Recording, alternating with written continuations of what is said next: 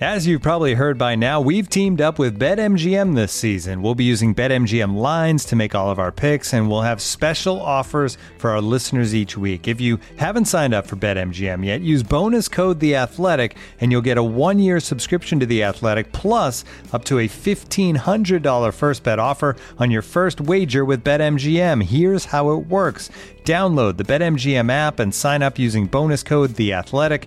Make your first deposit of at least $10. Place your first bet on any game and claim your voucher for a one year subscription to The Athletic.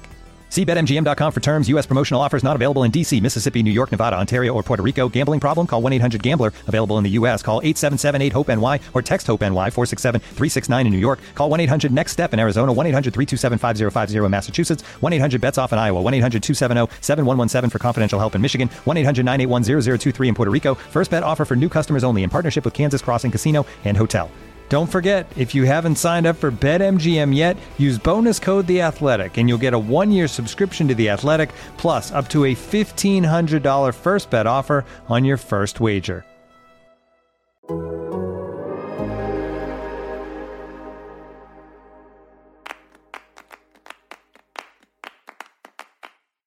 Hi, I'm Alex Abnos. This is World Cup Every Day for November 18th.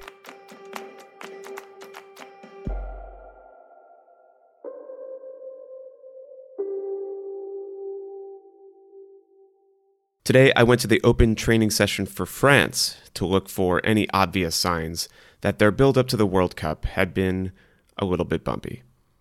But before that, Felipe Cardenas went on a mission to find out what the deal really is with the fan accommodation at the World Cup. You might have seen some pictures go viral of essentially a field of shipping containers turned hotel rooms. Felipe found out where they are and went to see how bad that situation really is. Then he came back and he talked to me. You just came from uh, some of the fan accommodation uh, that is, I guess, on the outskirts of Doha or somewhere. It's- First it's- of all, let's start there. Where is it? Okay, so it's it's very close to the airport. All right. Uh, so where we are, I, I guess, are we calling this maybe like Central Doha? Central-ish Doha. Central-ish Doha. Okay, we're not downtown, so we're in a bustling area of the city. And so I went about 17 a 17 minute drive towards the airport. I passed the airport, and then I was dropped off uh, next to just this massive sprawling area full of trailers. So I saw the trailers.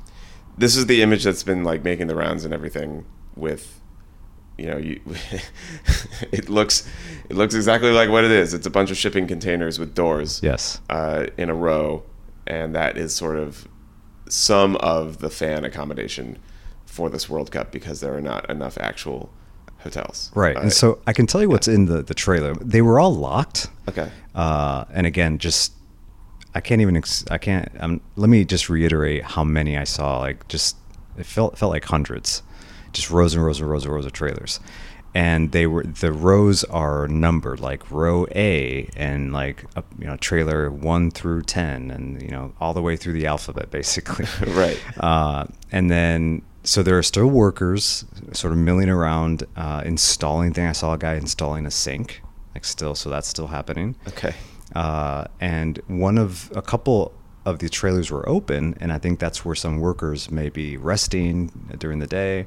And so I peeked through and I saw there are two beds, uh, a, a, small like desk area, very small, Okay. because there's enough room for two like like seats or chairs basically. Uh, and yes, like a washing area, like a wash, like a sink, basically. I did not see a shower. There's I shower? That no, my I- next I, I didn't see it. You know, I can't like confirm, but like uh, the other thing that I don't know for sure is if there's air conditioning. So I'm not really sure. It is incredibly hot during the day. I just get, got there. It's it's noon here in Doha, and I was there around 10 a.m. And it was just there's no shade. There's no shade at all. It didn't look like there was any shade. It's like in this massive. First of all, there's not there's not really much shade in Doha. Correct. to Correct. begin with, that's not provided by a building. So if you're not, Yeah. you know, near downtown, that's crazy. So what's what's like? You're describing this, and I guess based on the photo, the photos that have been going around, I know you took some video, and what you're de- what you're describing, it sounds like almost dystopian. Would you say that it's that it's that way right now? Yes. Do you think that people being added to the like it, once people are actually there, is that going to make it more or less dystopian? I'm not really sure. No, it is very dystopian. It's a great way to describe Yeah. it. It's like a community. There's a supermarket.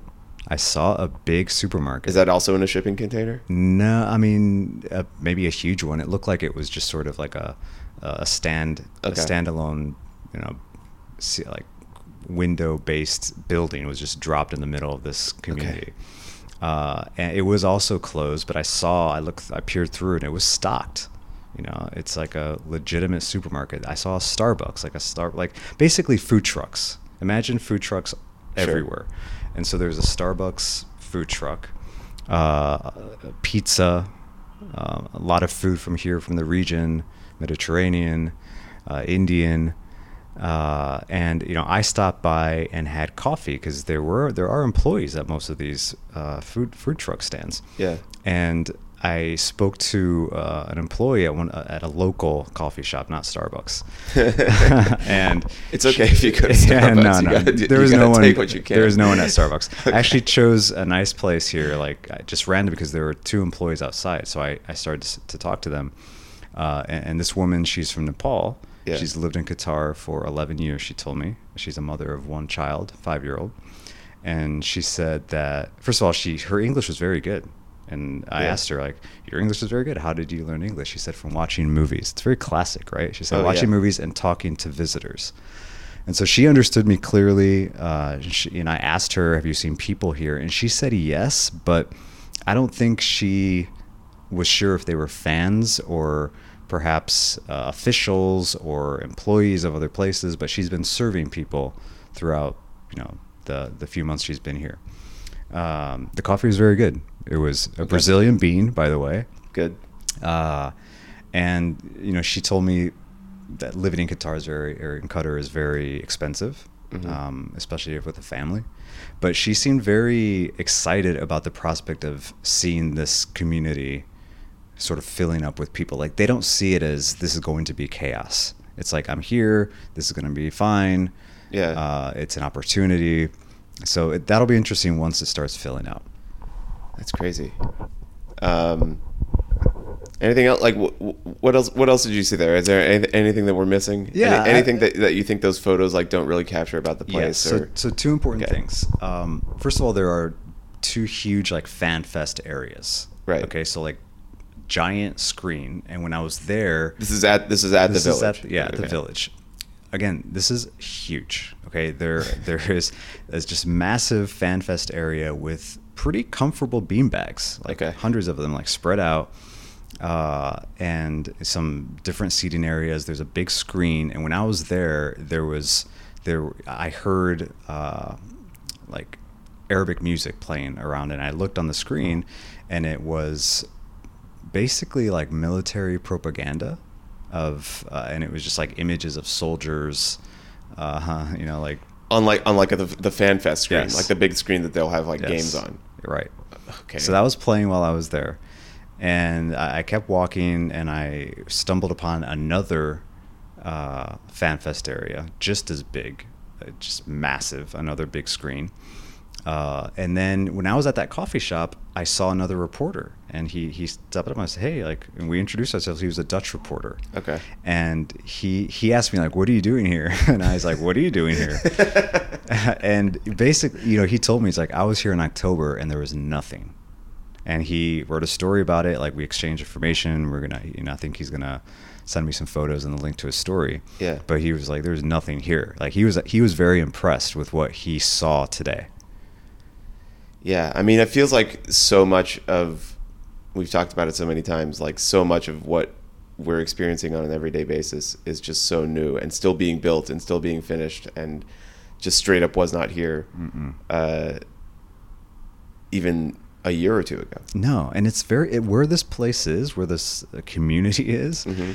It's very it's industrial. It's dusty. There's construction happening like all around it, uh, and it's again it doesn't look comfortable, but it doesn't look like this is uh, just this horrendous situation. I, I mean, again, noting that I don't know if there's a air conditioning. Yeah. I don't know if there's what the facilities are. Are there are there working bathrooms? Bathrooms is the you know is, is going to be the real trick. The the fact that the, just the heat during the day is so so so tremendous and there you know I saw mini pitches like a couple soccer pitches Hmm. uh, basketball courts volleyball it's all turf like artificial turf that they've laid out like carpeting basically yeah.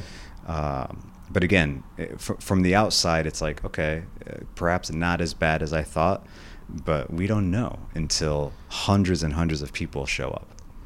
Well, we'll have to send you back there once the hundreds and hundreds of people show up, and maybe, maybe it'll be fine. Maybe it won't. Who knows? Thanks, Felipe. Looking for an assist with your credit card, but can't get a hold of anyone? Luckily, with 24 7 US based live customer service from Discover, everyone has the option to talk to a real person anytime, day or night. Yep, you heard that right. You can talk to a real human in customer service at any time. Sounds like a real game changer if you ask us. Make the right call and get the service you deserve with Discover. Limitations apply. See terms at discover.com/slash credit card. This episode is brought to you by Michelob Ultra, the official beer sponsor of the NBA. Want to get closer to the game than ever before? Michelob Ultra Courtside is giving fans the chance to win exclusive NBA prizes and experiences like official gear, courtside seats to an NBA game, and more. Head over to michelobultra.com slash courtside to learn more. Looking for an assist with your credit card but can't get a hold of anyone? Luckily, with 24 7 US based live customer service from Discover, everyone has the option to talk to a real person anytime, day or night. Yep, you heard it right. You can talk to a real human in customer service anytime. Sounds like a real game changer, if you ask me. Make the right call and get the service you deserve with Discover. Limitations apply. See terms at discover.com slash credit card. All right, we're back out. It is day.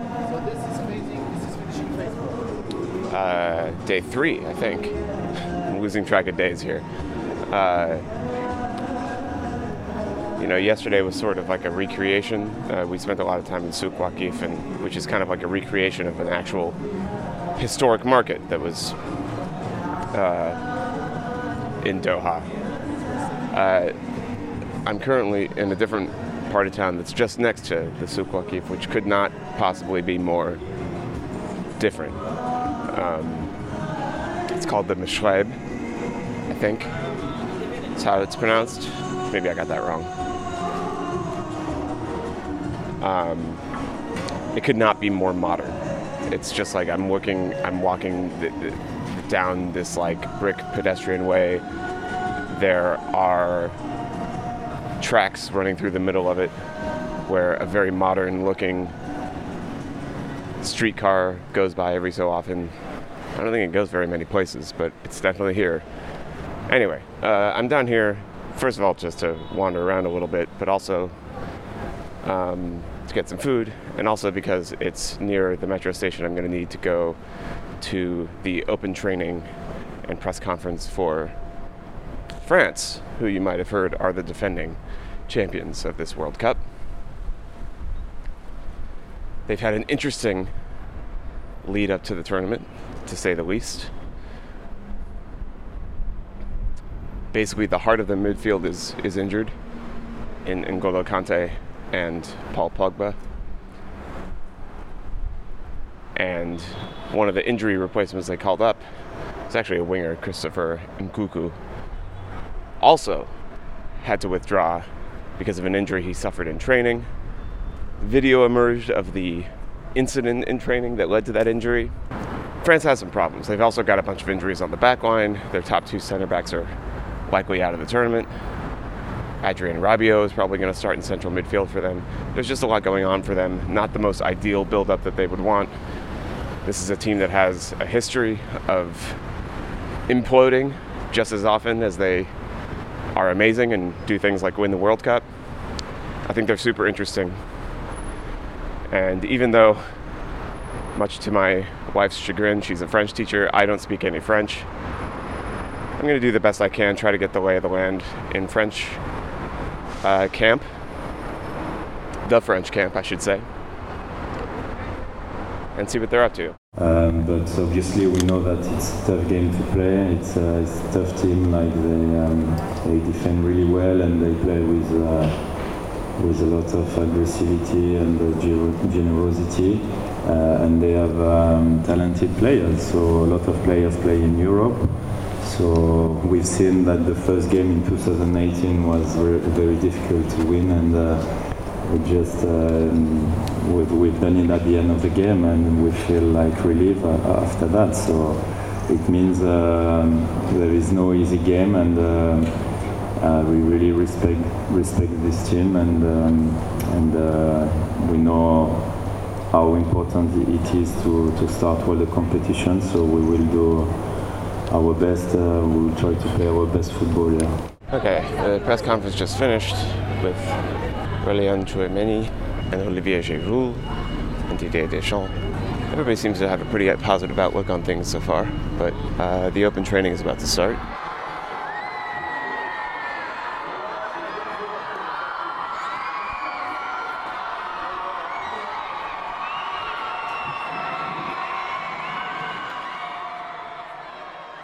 Okay, the open training session for France has now concluded. The crowd is filing out. The kids are slowly leaving. The journalists are here finishing up stories or radio reports, kind of like me. and I don't know, my overall impression from this event is that it was extremely businesslike from France. As I mentioned before, they've had so many things sort of happen to them in the lead up to this tournament from big injuries to a last minute injury to racist abuse that was directed on social media at Eduardo Camavinga. So part of the reason I was sent here was sort of to see if there was anything in the session that showed that this team was going through anything, was maybe reacting to the pressure, turning on each other, or the opposite, coming closer together, joking around, whatever. What I saw was basically none of that this team arrived on the field, barely acknowledged the fans that were here to see them in this open session. They warmed up, they stretched, they played some small sided games, they did some training routines, and they did all of it, you know, with fairly serious looks on their faces. They did all of it with a pretty high level of intensity. And then when the training session was over, they just left. I didn't see a whole lot of joking around with one another. I didn't see a whole lot of cliques forming. I didn't see a lot of the things that maybe we're used to on the U.S. beat because the team, the U.S. national team, is famously close and young and jovial. You know, I I didn't really see any of that. Now, granted, these are more experienced players in the U.S. They've been in bigger spots for longer. They understand that the World Cup is a serious event, and they're taking it very seriously, and there's nothing wrong with that. I just think it's interesting to see up close what that actually looks like. My other impression from this is that it was extremely, extremely nice to finally hear a crowd react to soccer things, whether it be goals or a really good move or an especially well hit pass. There was a crowd here that was reacting to those things on the field. It's one of the magical things about seeing games in person, seeing soccer played in person, and it's something that has not been a part of my experience here in Qatar yet. And now it is. And that has me extremely, extremely, extremely excited for the start of this World Cup this weekend. That's all from me. I'm Alex Abnos. Thank you so much again to our wonderful producer, Mike Zimmerman, for putting this and all the shows on this feed together. We'll see you tomorrow.